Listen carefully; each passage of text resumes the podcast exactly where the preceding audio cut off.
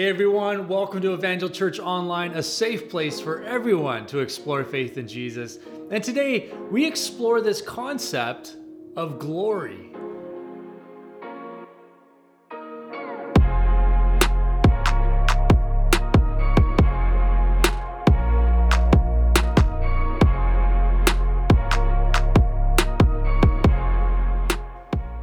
Welcome back. My name is Lucas. I'm one of the pastors here at Evangel Church in beautiful Powell River, British Columbia. We're on the sunshine coast of BC, Canada, uh, where it never rains and it's always sunny.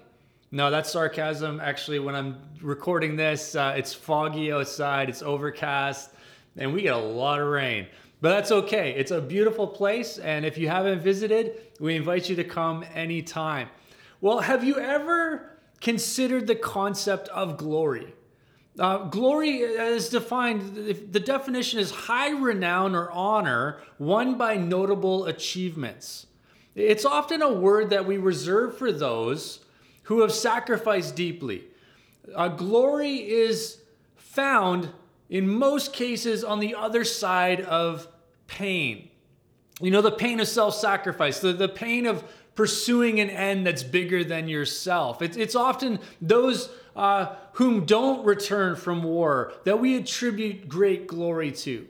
You know, glory is a moniker reserved for the few because it is the few who endure the pain long enough to attain it. We're about to enter into a moment in the life of Jesus where um, he does both. You know, Jesus is this unique individual in that he is deity, he is God. And so glory is a part of his personhood, it's a part of who he is. But also in his humanity, he endures pain to attain it as well. And in doing so, he kind of walks into a, a type of glory that no one else ever has. So if you have your Bibles, turn with me to John chapter 13. We're going to start in verse 31. John chapter 13. If you need a Bible, would you just visit myevangel.church forward slash Bible? You can pause us here and then catch up with us. But myevangel.church forward slash Bible, and there's a Bible we can get into your hands right now. So let's jump in. Verse 31 of John 13. When he had gone out, Jesus said, Now is the Son of Man glorified and God is glorified in him. If God is glorified in him, God will also glorify him in himself and glorify him at once. You know, so for a little bit of context here, Judas has just stepped away from the table. Judas has just stepped away to go and betray Jesus. The wheels have been put and set in motion that will lead Jesus into a journey that will take him ultimately to the cross. And Jesus is fully aware of the implications of what's going on here. It's in this moment that he kind of leans into his disciples. You know, they're unaware. They don't fully understand what's going on here. They'll look back in, in the future and they'll see this for what it is. But even for us as disciples today, we, we can't help but kind of lean into this moment because we know the whole story. We know what happens. We know the timeline. And so Jesus is aware that he has very little time left with his disciples and so he leans into his disciples with like a concentrated summary teaching of everything that he's been leading them in up to this point. And so it behoove us to kind of lean into this moment, to um, really take stock of what Jesus says here and what he tries to communicate to his disciples. He begins with this Now is the Son of Man glorified, and God is glorified in him. If God is glorified in him, God will also glorify him in himself and glorify him at once. You know, in speaking of being glorified, here in this moment, he's, he's referring and referencing the cross to come. He, he, he redefines in advance the implications of the cross. You know, Old Testament scripture says, Cursed is the man who hangs upon a tree. But now Jesus speaks of it in terms of glory in terms of being glorified. You know, the glory is not necessarily in the cross in and of itself, but rather it's in the motivations of Jesus' heart to be submitted to a path of suffering for the sake of his mission and those that he loves. You know, glory is found on the other side of pain and self sacrifice. The pinnacle of glory cannot be generated apart from anything less than altruism. You know, self sacrifice for the sake of others, especially for those who don't deserve it. You know, it's interesting in, in November of every year, much of the world, the Western world, we take time to remember those who fought and who do fight, you know, within the atrocities of the 20th century and the 21st centuries. And we remember and honor the fallen and, and, and those who engaged in those engagements over time. And it's not a time where we glorify war. It's, it's a time when we glorify those who submitted themselves to war. They submitted themselves to the suffering, to the pain, for an ideal that outlived them. You know, glory is found in those things that will outlive you. And Christ declares his glory based not just on his intrinsic worth, not just on his personhood and who he is as deity, though he is glory, he is glorified, he is glory personified, but he also takes these actions. He moves towards the cross. His glory is not defined simply by his deity or even by his coming to this world. It's fully realized, unlike anyone who has ever lived on his journey to the cross. And in this act, uh, he will glorify God the Father and himself be glorified. And it's funny because I say it and I've heard it kind of said that we worship God because of, of who he is. And, and that's true. We worship God because of who he is. He is worthy of our worship. You know, God is an all powerful creator, you know, the one who created all things. He deserves our worship just by the very nature of who he is. But if God did nothing for us, it would temper the way in which we worship. It would change the way in which we worship Him. You know, a God who, who has done nothing for you, a, a God who remains, you know, indifferent to our suffering, would temper our worship in a way. I've heard people say, you know, if God didn't do anything for me, I would still worship Him. And I, I would challenge that. Like, would you? Would you worship him in the same way that you do? Would you worship him in love and adoration the same way? The great mystery and beauty of our God is that we can worship him both for who he is, but also because of what he's done for us. You know, we speak of his glory because he is glorious, but also because he was glorified through pain and sacrifice. Now is the Son of Man glorified. Then we must lean into this moment as Jesus kind of concentrates his teaching for the disciples. He sums it up further. In verse 33, little children, yet a little while I am with you. You will seek me, and just as I said to the Jews, so now I also say to you, where I am going, you cannot come. A new commandment I give to you, that you love one another. Just as I have loved you, you also are to love one another. By this, all people will know that you are my disciples if you have love for one another. You know, Jesus, he declares to his disciples what comes next. I must walk this out alone. And we're going to see in the future as we kind of dig into this, uh, the disciples, some of them were having nothing of that. They, they didn't think that that was going to be the case, but we know from the story that that becomes the case. He walks this journey to Golgotha alone. But then he leans into a statement, a new commandment, a, point of emphasis and purpose that he speaks over to the disciples. A new commandment I give to you that you love one another. Just as I have loved you, you also are to love one another. Notice Jesus, he leaves no room for a self defined kind of love. He uses the word agape here. This selfless love that seeks the best of others with no strings attached. This is the very definition of altruistic love. But even that can be defined in different ways. You know, so Jesus has the wisdom to kind of solidify the definition of what he means by love. Love one another, notice, just as who? Just as I have loved you. Jesus declares himself the very definition of love. And this is so key because we live in this world of contrary views and we want to call them all valid. And, and, and Jesus has the wisdom to kind of narrow the definition of what he means by love. Consider the context of this moment, this statement. This command is sandwiched between the selfless acts of Jesus, you know, washing the feet of the disciples, and the moment of him hanging on the cross for all of humanity. This, this is sandwiched between the revelation of to Jesus of two betrayals, right? Judas, who betrays him because of greed, and Peter, who will betray him because of fear.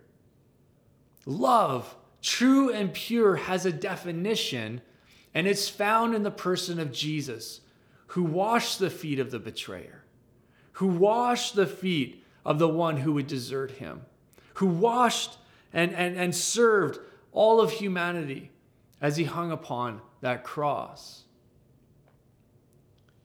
Now, before we think of love in terms of a lovely sentiment, we, we must consider the cost of it. Uh, William Barclay writes Sometimes we make the mistake of thinking that love is meant to give us happiness. So, in the end, it does. But love may well bring pain and demand a cross. You know, love becomes the crucible that causes us to look more and more like Jesus each day. What were the words of Christ after men had driven nails through his hands and his feet? What were his words upon the cross? Father, forgive them, for they know not what they do. To love, as defined as Jesus, is to forgive. Love demands forgiveness. Love demands washing the feet of the betrayer. William Barclay writes The love which has not learned to forgive cannot do anything else but shrivel and die. When it comes to living in relationship with others, forgiveness becomes a prerequisite to love. But forgiveness means dying to ourselves. It's interesting. Um, when I think of this concept of glory, I used to read 2 Corinthians 3.18 kind of with a, a sense of uh, super spiritualism. Uh, 2 Corinthians 3.18 says, And we all, with unveiled face, beholding the glory of the Lord, are being transformed into the same image from one degree of glory to another. For this comes from the Lord who is in the Spirit. Oh man, that sounds good, doesn't it? Like, how many of you have, have prayed that prayer? Lord, you know, would you take my brother glory to glory? Like, I, I grew up kind of a Pentecostal charismatic tradition. And so when I grew up, I often heard this verse taken out of context. It was kind of pulled out of the passage here in, in Second Corinthians. And it was often kind of in this sort of idea of supernatural acts of being used in the spirit. Now, in a way, this glorification of self riding on the coattails of, of the Spirit of God. It was kind of this exciting hype, revival culture pursuit. And this pursuit of glory through the supernatural acts. However, the longer that I do this and live this journey of faith out, the, the more I realize that Jesus is defining glory as the cross. That this self sacrifice, this idea of enduring the pain of dying for the sake of others in love, both literally and figuratively, metaphorically the glory has little to do with your ministry output, as it's often defined in Pentecostal circles, but rather it's this growth and growing of selfless love as defined in the person of Jesus. The daily struggle of bearing your cross, dying to yourself, and following Him. So now we must kind of ask the question can we walk in this altruistic, selfless kind of love that Jesus talks about and modeled for us? Can we as human beings walk in that love? And can I be honest with you? Um, this side of heaven, I think the answer is complex because I think the answer is yes and no. William Barclay makes this argument. He says, even in the noblest human love, there remains some element of self. We so often think, maybe unconsciously, of what we are to get. We think of the happiness we will receive, or, or of the loneliness we will suffer if love fails or is denied. So often we are thinking, what will this love do for me? So often at the back of things, it is our happiness that we are seeking. But Jesus never thought of himself. His one desire was to give himself and all he had for those that he loved. You know, through this, though this may be largely uh, true, I don't think it's necessarily exclusively true for the one in Christ Jesus, the one who has been made alive in Christ Jesus. You know, if the idea that we can't have moments of Christ working through us with this altruistic, agape, no strings attached, selfless kind of love, um, I think that actually impedes on some of the beliefs that we carry. I believe that there are moments and seasons where love, the love that we pour out, can be founded in the Spirit, can be found in the motivations of Christ's heart through us. But we're not required to live this out perfectly and consistently. You know, um, I think that, that, that the, the trajectory of our lives should be one that where we pursue this kind of love, but we always won't hit the mark. Does that make sense? We won't always hit the mark of this kind of altruistic, selfless love, but I believe we can hit the mark in Christ. We can hit the mark. You know, when I think about scripture, did, did the Holy Spirit require perfect people to write the pages of scripture? No, no, he he required that they be submitted to his leading and his inspiration in that moment of writing, right? Like we know when, when we look at those who wrote scripture, we know that they were far from perfect. And yet, we have this belief, this theological belief, that scripture is authoritative and is authentic and is the Word of God. And so there's this belief that in that moment of inspiration, they were writing the very words of the Spirit for the rest of humanity. I think love can be the same way. This kind of love that Jesus defines for us, we can walk in this. Maybe not all the time, because we are selfish and we are fairly self centered. But we can overcome that self centeredness as we bear our cross and walk in the Spirit and walk in Christ. So before you get too discouraged, we must consign ourselves to the idea that none of us will be perfect in this kind of love.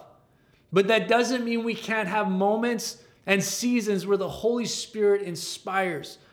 And the Holy Spirit brings us through the valleys of pain to walk in that kind of love for others that selfless, altruistic love. It remains a worthy and attainable pursuit. Now, notice the reason for this command. Do you, do you see this in verse 35? But by this, all people will know that you are my disciples, if you have love for one another. Francis Schaeffer uh, captures this sentiment so well when he says, A loving community, says Jesus, is the visible authentication of the gospel Love is the final apologetic. You know, the body of believers that fails to love one another fails in authenticating the validity of the gospel. Either there is power in the glory of Christ or there isn't, and many make up their minds based not on the evidence of Scripture, but on the lives of the believers. This, this moment in the gospel creates a level of responsibility that carries weight and it can't be taken lightly. And, you know, I count myself so blessed that I get to pastor and be a part of a community that, that loves so well. But we aren't perfect in it, and it continues to be an ongoing pursuit for us, both corporately as a community of faith, but also individually.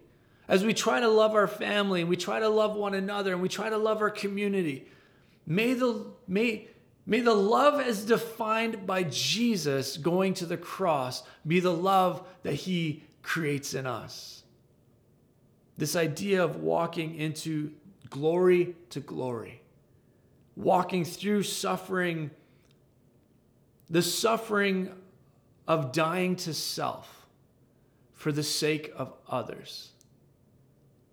That kind of love that washes the feet of the betrayer, that restores relationship with the one who deserted him, as we'll see next week. Of the one who declares after being nailed to a cross, Forgive them, they know not what they do. I believe that God can lead us in this kind of love.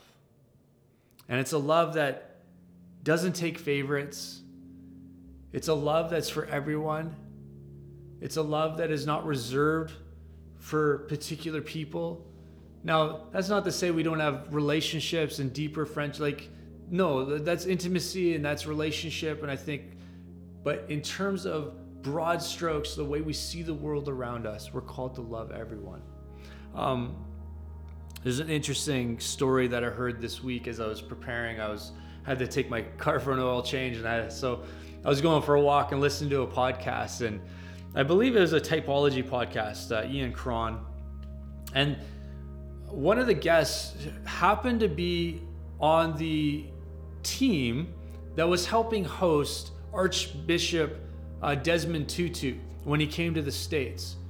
And so they were going to this event. It was an event about 500 or so very rich one percenters, you know, very rich people, very influential people. And they were raising money and they were kind of casting a vision for a particular project. And so Archbishop Desmond Tutu uh, came to this event.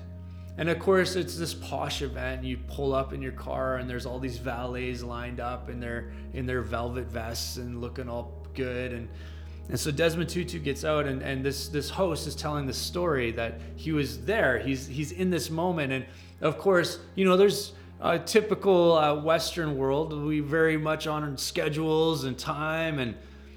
And, but Desmond Tutu, he, he proceeded to begin to go down the line of each and every one of the valets and he began to ask their name and where they're from, asking about their family, asking about, you know, deeper questions. And what was so interesting for this host that was witnessing this is in that moment, he had all this anxiety growing in him, right? Because he's responsible to get this guest of honor into the one percenters, into the influential and powerful people that were there to see him and meet him and greet him and hear of his vision in his heart. And yet, the, the host says Desmond Tutu took about half an hour to 40 minutes outside on the street, connecting in a very human way with every single one of these valets. And I love that picture because it's a picture of the kind of love Jesus expressed in this world. It didn't matter who you were, if you were a king or a pauper, if you were a high priest or a leper, Jesus loved in the same measure, in the same way, without favorites. May we walk in that love. May we know the grace and the power and the strength of God in our weakness to die to ourselves, to walk through that kind of suffering of dying to ourselves through acts like forgiving, through acts like reaching out to the marginalized, being uncomfortable. These are the things that lead us to glory. These are the things that lead us from glory to glory to glory, just as Christ was glorified on his journey to the cross, where he ultimately gave up his life for everyone.